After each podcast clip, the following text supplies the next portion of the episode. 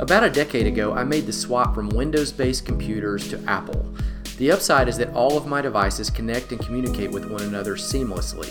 If I type something into the Notes app on my iPhone, it appears on my laptop. And if I edit it there, the corrections automatically appear almost magically on the desktop in my home office. This interconnectivity skyrocketed my productivity and the ease with which I navigate my workflow. Again, that's the upside. But yes, there's also a downside. It's a tricky one, but it's there, and here's my shot at explaining it. Apple products just, well, they just work. It seems like the other kinds of computers I used were always finicky and regularly flatlined. They took forever to start up. Every time a program got locked up, I had to reboot the entire machine. The blue screen of death regularly appeared, along with that pinwheel beach ball type thing. I had to purchase a new computer, almost like precision clockwork, every year. And since nothing transferred automatically, I spent numerous nights sleeplessly trying to sync, move, clone, etc. I had to reinstall every program individually and adjust every setting on the new computer. I've never had to do any of that with my Macs. Now, I know you're wondering, what's the downside? Well, turns out my Mac laptops have worked so well that I never even turn them off. Ever. I just press Control plus S, that's the macro to save the current file I'm working on, and then I close the cover of the computer like a book. That's it. When I want to work again, I just open the computer like a book and begin anew. Any changes I pecked into my phone or other device having already automatically made their way to the never turned off laptop. Yet, right there, that's the rub. Eventually, my first Mac began dragging, struggling, bad. It began behaving like a Windows based PC. The whole thing got janky enough that I set an appointment at the Genius Bar at the local Apple store. Do you ever turn this thing off? And the blue shirted genius asked me. Knowing I was probably in trouble by a kid half my age, I sheepishly admitted, uh, no, not really. Then, after a few moments of this kid just staring at me, actually, no, not at all. I never turn it off. Well, let's restart it, he said. He punched a few keys and did something I hadn't done to the computer in six to nine months. He powered the machine down completely off. After a few minutes, he pressed the power button and the laptop came back to life almost as if it was completely new. Now, over the next few days, I noticed the computer no longer slogged along. It's like the entire system exhibited renewed vigor and enthusiasm. Crazy, huh? If you've owned a cell phone, I, know the technical name is actually mobile phone now, and everybody has one. You've probably had unresolvable issues with it. You've called tech support, and then you heard something like this from the support rep. Do this for me. Let's perform something called a hard reset. They always say it like it's so technical, right? Then, then they continue. We're going to completely power the thing down, wait a few minutes, and then we're going to start it back up.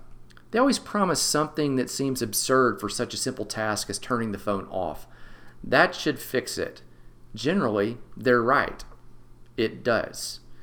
I've seen this with virtually all of my electronic devices. I have a huge 55 inch TV in my living room. Tied to my Apple TV, I leave it on all the time. I play music from it and I let the screensaver run in the background 24 hours a day.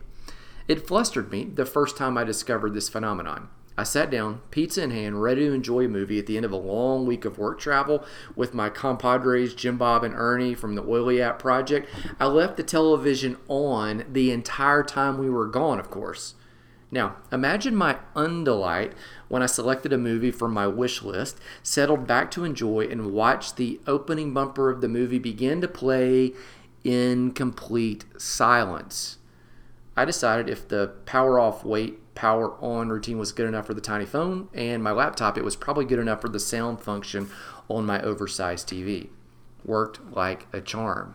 Now, without fail, the occasional quiet spell phases me not. I take it in stride. I power everything off, pause, repower, and everything on the television instantly works again. Like new. The temporary pause creates space where the machine performs at max output once again. I restart my computer at least once a week now, and I regularly turn my phone completely off. When I do, they work well. When I forget and I don't, they just, well, they don't work well. until I do that hard reset, it is. Now, I've got this graphic. I'm going to put it in the show notes. It's a graphic that it's just what do these have in common? And on one side, it's got a computer and a smartphone. On the other side, it's got a person. And the reality is, the more trips I make around the sun, the more I realize that we're exactly like those machines. In order to work right, we've got to pause too. Now, a few months ago, I released the book Healthy Hustle. I'm going to put a link to it in the show notes where you can look at it.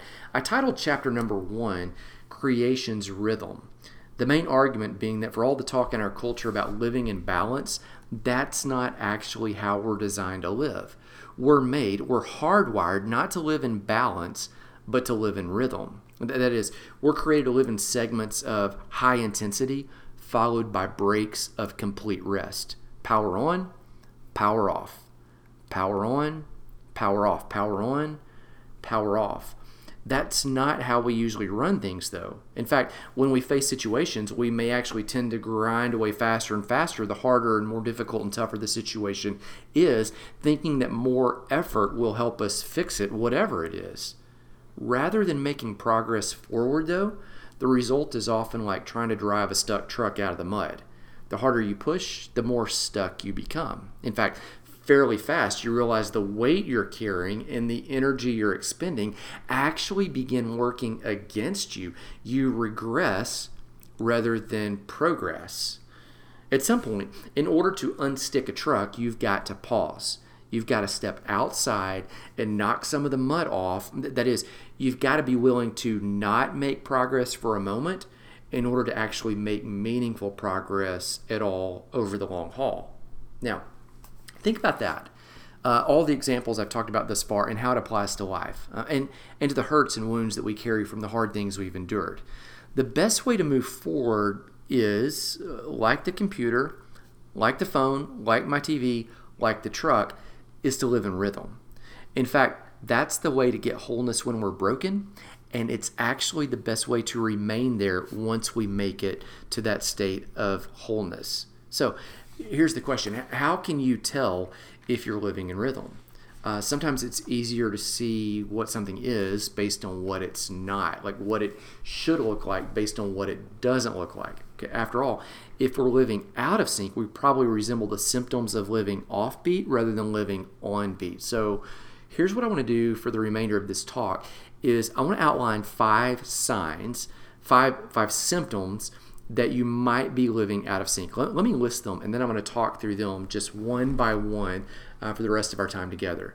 No, number one, you can't be quiet, you don't want to be alone. Number two, you often feel sickish or sluggish for no reason. Number three, you're snappy. Number four, you feel down or depressed. Number five, you just endured trauma or hard things.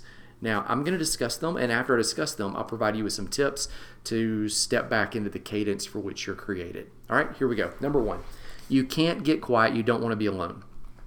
Now, one of the blends that we use in Young Living's uh, Freedom Sleep Kit. Uh, that's an essential oil kit that I use kind of in that world of uh, oily app and every other thing there. So, some of you that are listening know exactly what that is, some of you don't. The illustration applies either way.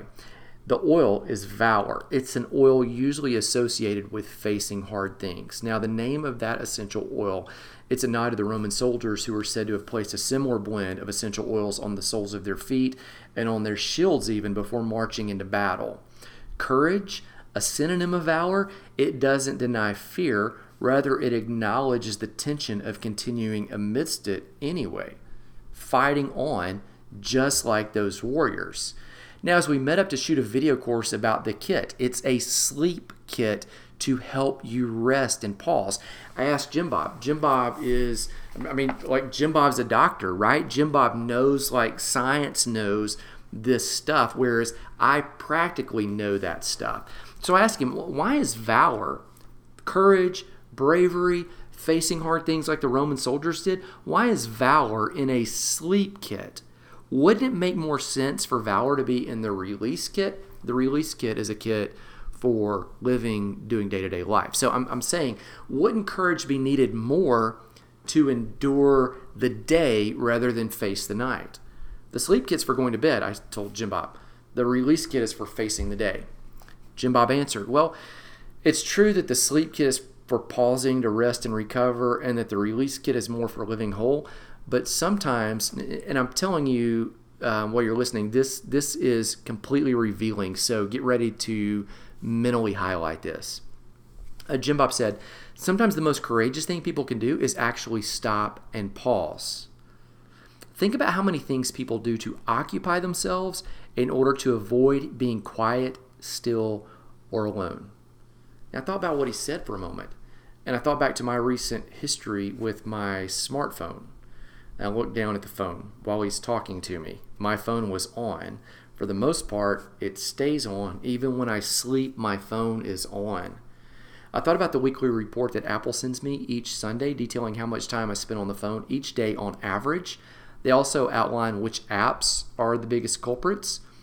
Five and a half hours, one report said. I looked at it closely. That was almost six hours per day that my screen was on with my eyeballs actually facing it. I mean, yeah, sure, I churn out a lot of my work on social media, but not that much.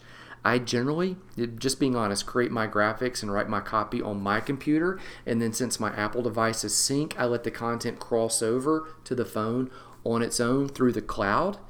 So I copy and paste the images from my phone that I created on my computer with the text that I created on my computer. Okay, so here's what that means that means that the five and a half hours, it didn't include any of the screen time on my laptop, which is the place that I actually spend the majority of my device time.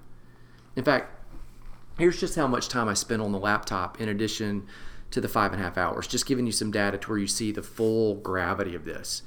Over the past 12 months, as of um, typing out these notes for this talk that I'm giving you. I wrote in excess of 2,300 pages of content. I produced seven video courses. I created several hundred graphics for social media. And, and yeah, I mean, you could say, well, that's your job. And, and it is. That's kind of what I do full time. But all of that, because I'm doing it full time, it makes five and a half hours of screen time on the phone seem a little bit absurd because that five and a half hours is all an add on to the time I'm doing on my laptop, which is where I do all the screen time work. And that's an add on to the desktop that I usually use to edit videos. So after I looked at this, I decided to knock the screen time down a bit, the phone part. Um, since I, I don't mindlessly surf the internet on my laptop, if I'm on the laptop, I'm generally 99.9% of the time working. Okay, so the phone is the culprit of just being busy and idle. I cut the time quickly. I actually contemplated removing the apps and turning my smartphone into a dumb phone, only deciding not to do so because I would need to grab another phone or an iPad, which would be at another screen, in order to handle my social media feeds. So, in the end, it was easier to just do the phone the right way rather than create a series of workarounds. Now, all of those thoughts about the phone were rambling in my mind, and I looked back at Jim Bob. Remember, we're having a conversation about valor and why you need courage to be quiet, to pause, and to sleep. We're talking about why valor is in the sleep kit rather than the release kit. I kind of shrugged my shoulders like that, whatever, I don't know emoji that's on the phone. I think you're right, I told him. The last 18 months was the hardest season of my life ever. During that time, I wrote more pages than I imagined possible, and I concurrently, get this, watched more Netflix series, every show in the entire series than I can actually count. I spent a lot of time alone doing the hard work of the soul, but that was intentional. It would have been even easier to turn the TV back on and just stay on my white futon for a few hours. A lot of people are like that, he said. That's why people scroll Facebook while they're laying in the bed at night. And, I interjected, kind of halfway confessing, that's why they hit Instagram first thing in the morning before they even roll out of bed. Yep, JB continued, and it's why they look at their social feeds while sitting at the traffic lights when they're driving.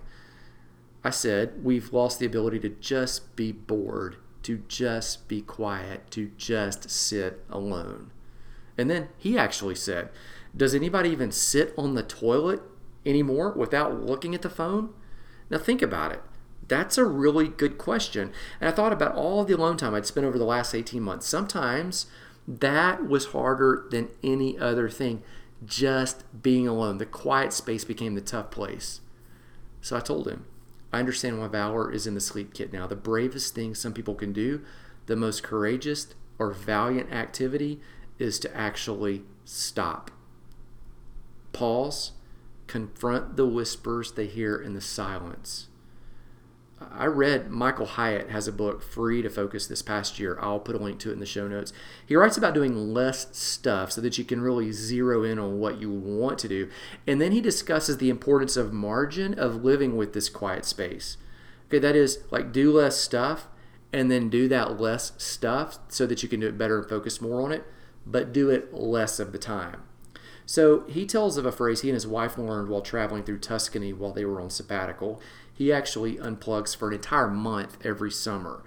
Uh, the, the statement is, uh, and I'm probably going to mispronounce this, but when you're saying a statement in a foreign language, you just say it loud and with confidence, and then everybody, because they don't know it either, just assumes that you know what you're saying, right? So the, the statement, I think, is a dolce far niente.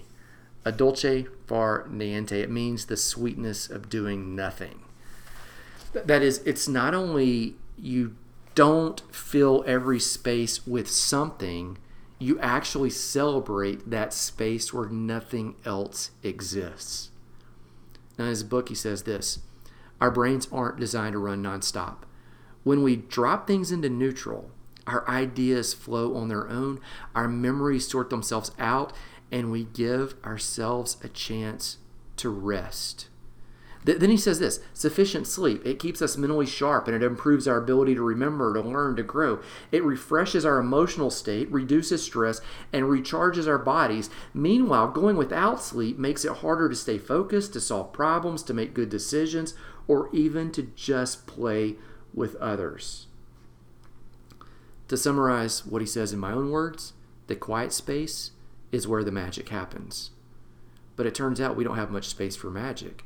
We fill it with smartphones, plus film series, plus memes, plus sound bites, plus any other thing that can hold our attention. We don't value the pause, we value productivity. And that productivity, whether it's notching off another project or catching up on another social feed or just a film series, a TV series, it often masks the fact that we're afraid to confront the quiet.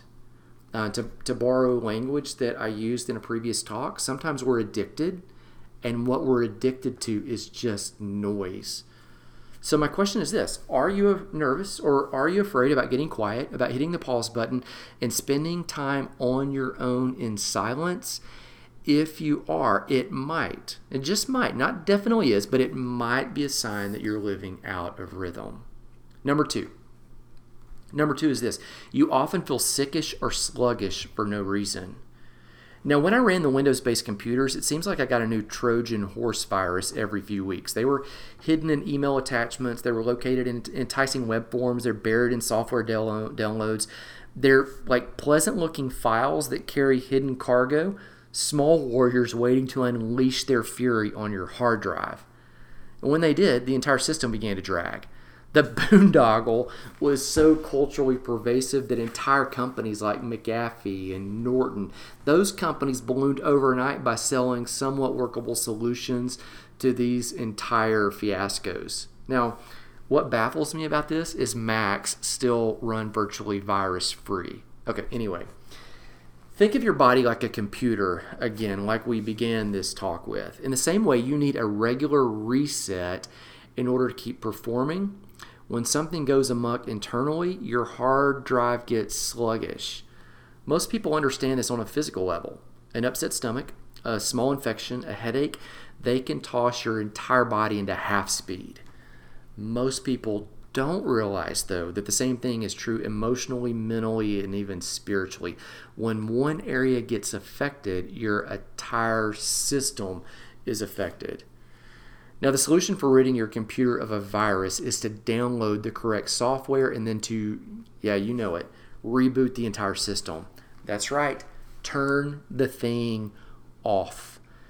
It almost sounds so simple, right? So much that when you call the cell phone companies or you go to the Genius Bar, you feel stupid when they tell you, Let, let's just hard reset it. Yet, here's the deal we don't do it with our computers because we don't want the downtime from work. We can't pause the output So we endure with shoddy operating systems. The same thing happens in real life, too, to us. We don't want to slow down, we're too busy to slow down.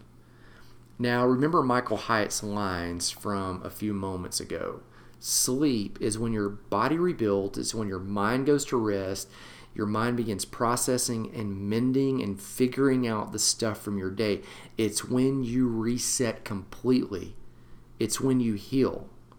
Now, oddly enough, this is such a massive concept that even business books are being written, not about mission or vision or other things that we typically attribute to business, but about getting more sleep. And even entire books written about taking naps. Like you can find this at Barnes and Noble, Books a Million, if you go there right now. Now, there are five stages of sleep. Most people never get out of that first bit where you're halfway asleep, halfway awake. That's the place where dreams and real life blur. That's the place where you dream that an intruder is breaking into your home, but it's just a kid walking into your room and then tapping you on the shoulder and freaks you out. Uh, that's the place where you continue waking up confused about what's real and what's the dream. Now, when you don't get enough rest, it flips your body's internal cadence upside down and backwards.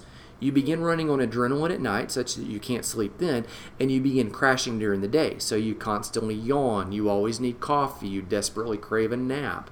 You look zombie like. In fact, your close friends might even mention it. You feel sluggish, sickish. Now, remember, remember too, remember this that your body needs rest when it's awake. Like, it needs space when you're not looking at the phone, not occupying every minute. Your mind craves the quiet, even if your thoughts initially rebel against it. Uh, this is why some of you see me now when I go run in the morning, sometimes for 45 minutes on a shorter run, an hour, an hour and 15 minutes, two hours. I don't take any headphones with me. I just go and I just let my mind just do what it does. And the first time it was so difficult. But after about 30 minutes, my mind started craving just that time because it, it's almost like it knew it could just sort, process, whatever. Question for you When's the last time you daydreamed? See, daydreaming it works a lot like sleep. Uh, it's a time, I daydream when I run. It's a time when your mind wanders, making the connections you need, and begins creatively processing hidden data in your internal uh, mental, emotional hard drive. Uh, the majority of my best ideas, they spontaneously emerge from nothing when I'm not thinking about anything except for that exercise that I'm enjoying in the moment. Uh, in her book, Grunt, I read this when I was putting together the Warrior Hope uh, PTSD manual for military uh, veterans. Uh, Grunt, Mary Roach recounts her lessons from the military.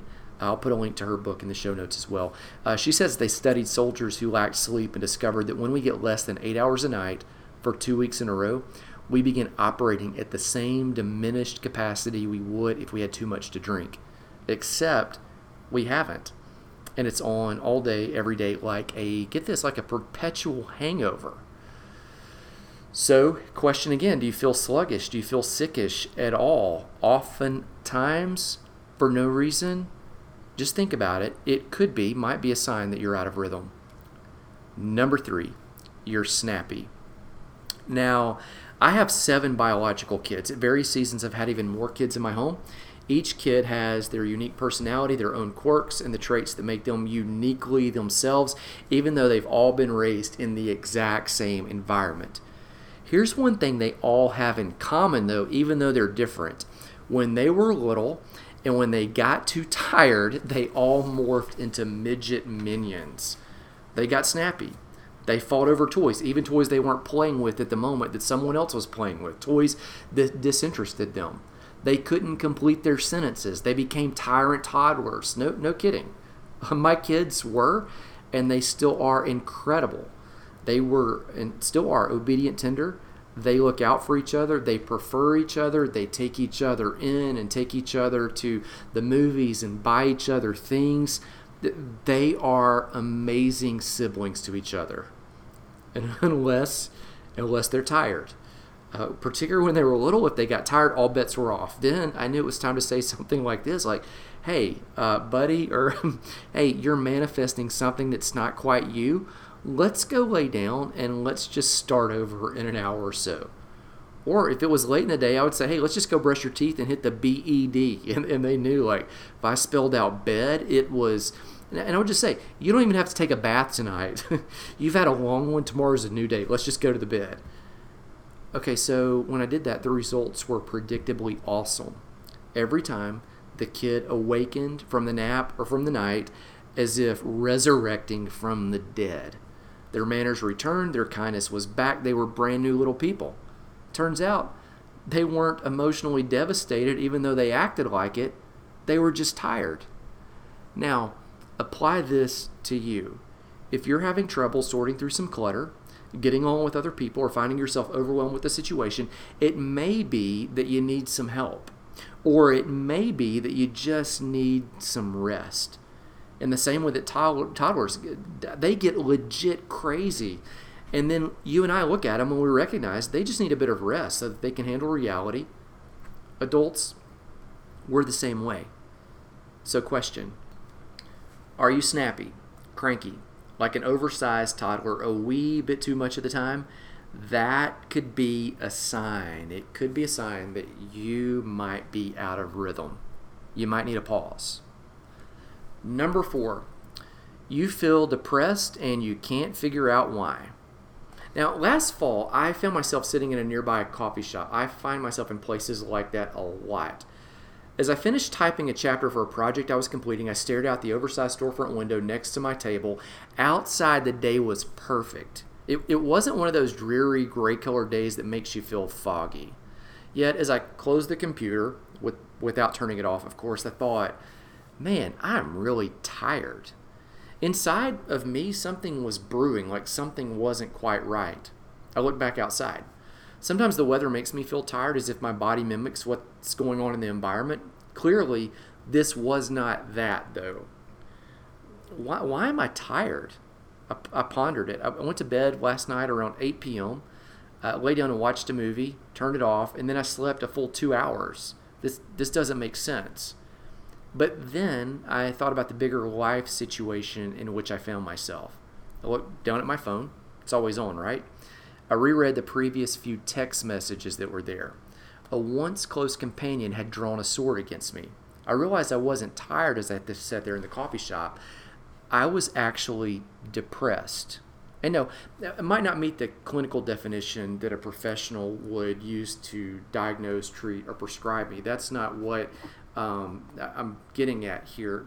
What I'm saying is, I was clearly down.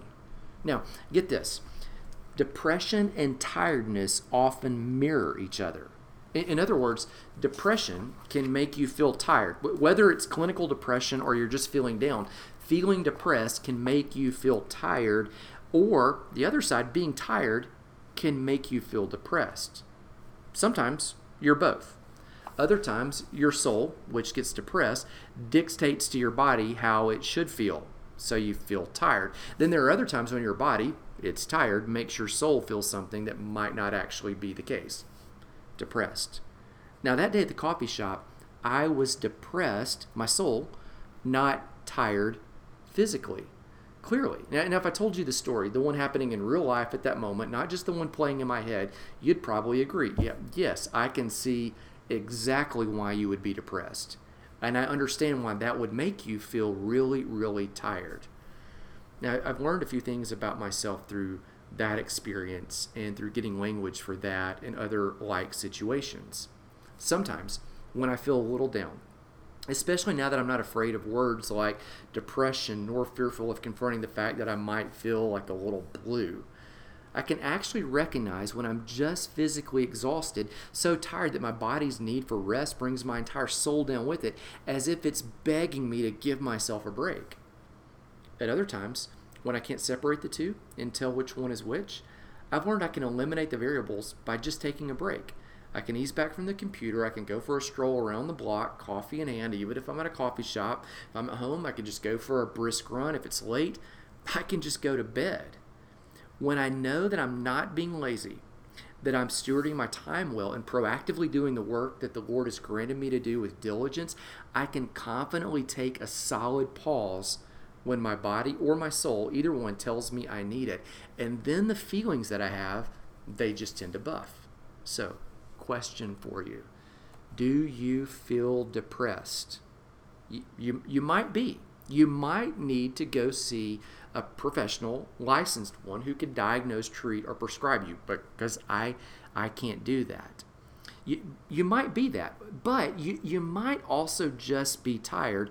Either way, it might be a sign that you need to step back in rhythm, that you're going too hard.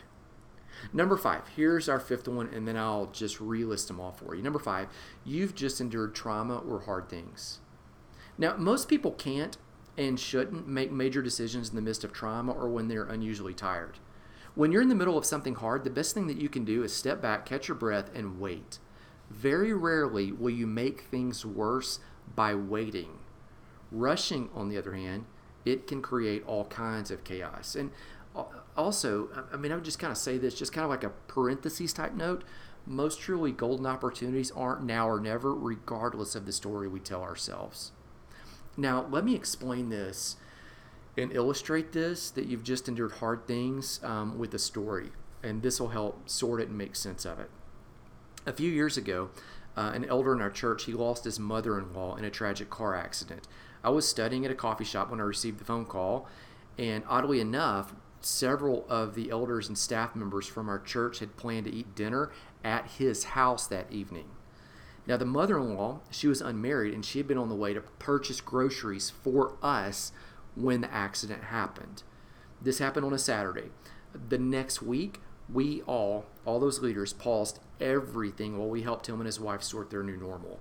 Uh, his wife was the only child of the mother in law. Um, a few of us, we joined his wife at the funeral home to navigate caskets and costs and decisions uh, which really need to be made for burial. Uh, others of us kept kids. Others of us set up meal trains or ran family errands. I drew three other straws that I'll tell you about.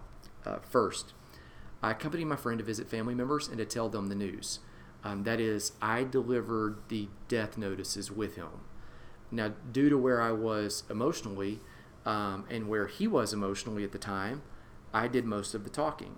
It was surreal and it was raw. Uh, a lot of family members denied the reality we tenderly delivered to them, and then they, they expressed completely predictable reactions to hearing tough news. Uh, second, number two, I rode to the tow truck lot to gather personal effects and remove other belongings from the totaled SUV. Uh, his wife didn't want to see the vehicle in which her mother, who had been her best friend, also was killed. So the lot fell to him, the husband, to do this. Understandably, he didn't want to go alone. So I went, I climbed into the half crushed car and retrieved the items. Number three, third, this is the this is the bigger one that's really kind of the point um, that we're making here. I drove my friend to the law firm where his mother-in-law worked as a paralegal for a big name attorney in town. It was the same thing. We needed to go gather her belongings like people do when they retire and move out for good.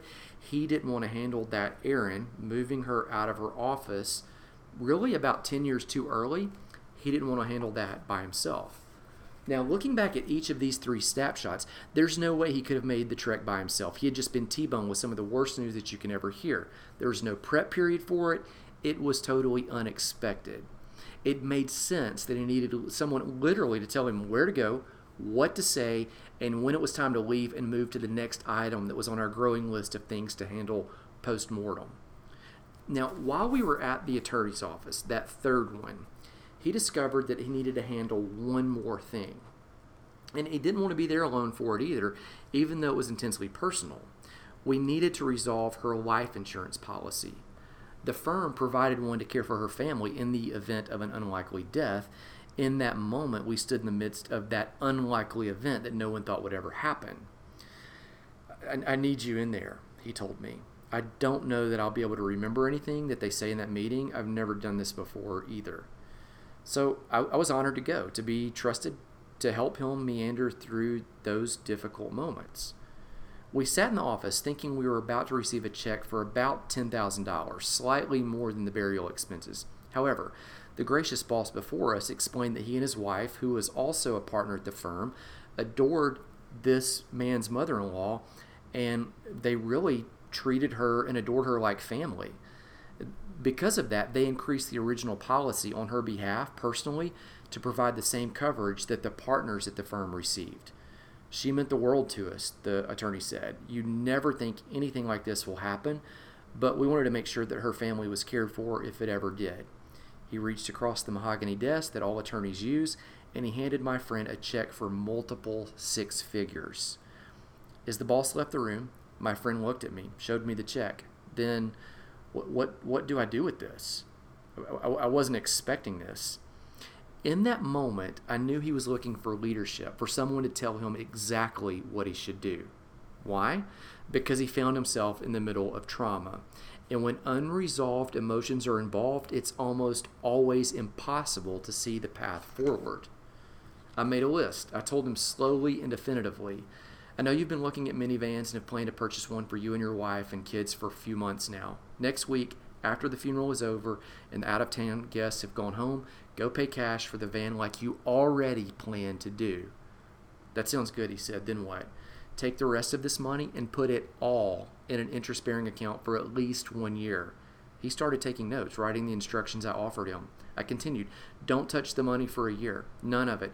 You don't need to make an emotional decision about it. That means not to tithe any of it to our church, not to go do something emotionally charged in the moment, like take everyone in the family on an extended vacation. Just let it sit. You weren't expecting it. You don't need it to pay your bills. Time will give you perspective on how to make the most of what she's left you and your family. Then, after a few moments, I added, and don't tell anyone about this money except for your wife. People will come out of the woodwork wanting money if they know you have it. Keep it quiet. I also suggested he run my advice by the other three guys who ran the church with us and their wives, those elders who had been picking up the slack since the car accident. But that was it, vaulted for at least 365 days.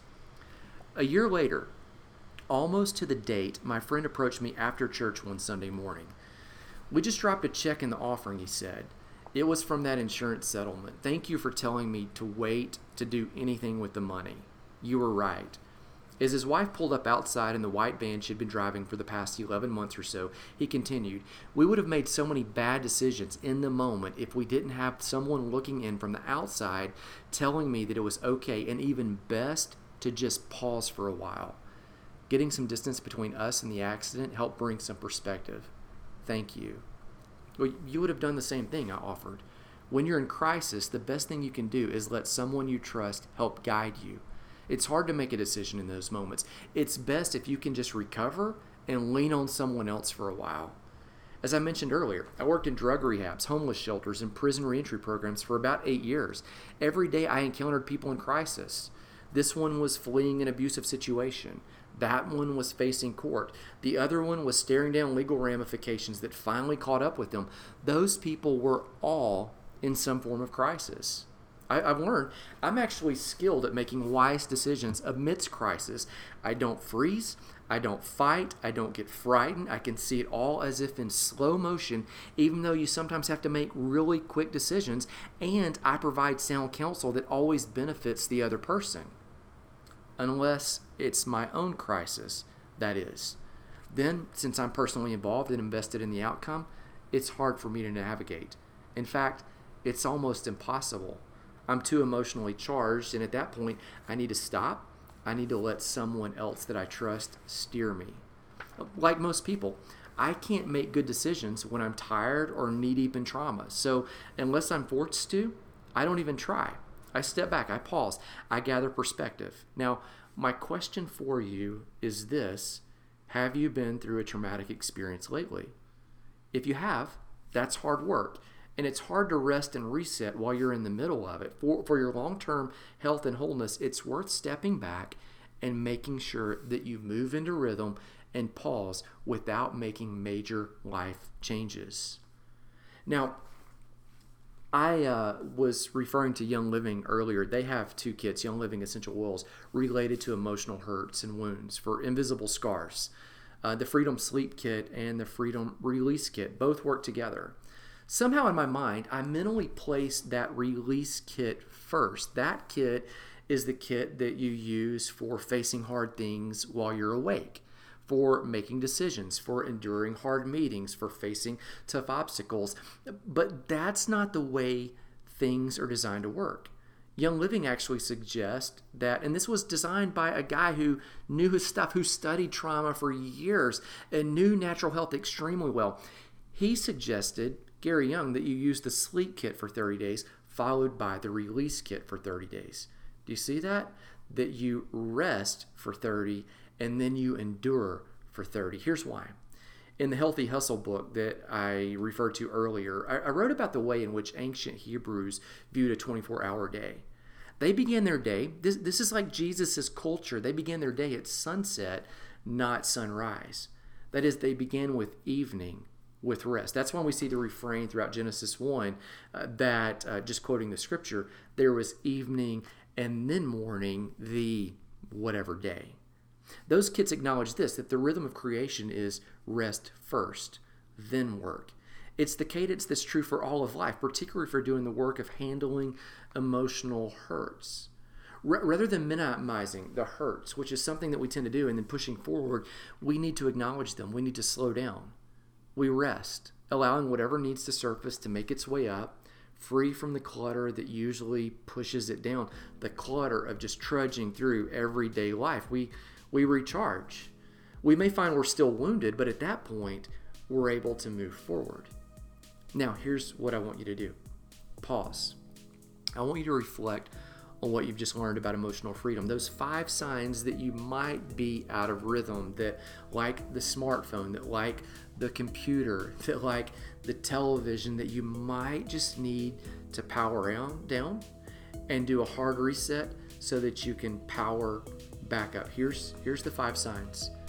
You can't get quiet. You don't want to be alone. Number 2, you often feel sick or sluggish for no reason. Number 3, you're snappy. Number 4, you feel down or depressed. Number 5, you've just endured trauma or hard things. Now remember, like we discussed in a previous episode with the wounded wrestler, Many times, a simple, unrushed pause is enough to provide the grace and space you need to recuperate, to recover, and then continue. Think about it. And as we sign off, my prayer for you is that the Lord would bless you, that the Lord would keep you, that the Lord would be gracious to you, that the Lord would grant his face of favor upon you, and that you would just enter this wide open space where you can simply slow down, where you can breathe deep and you can just pause. Grace, peace, and that beautiful word that we often use is the last word that means the settlement, the repurposing, the bringing together in wholeness and recover of all things. Shalom.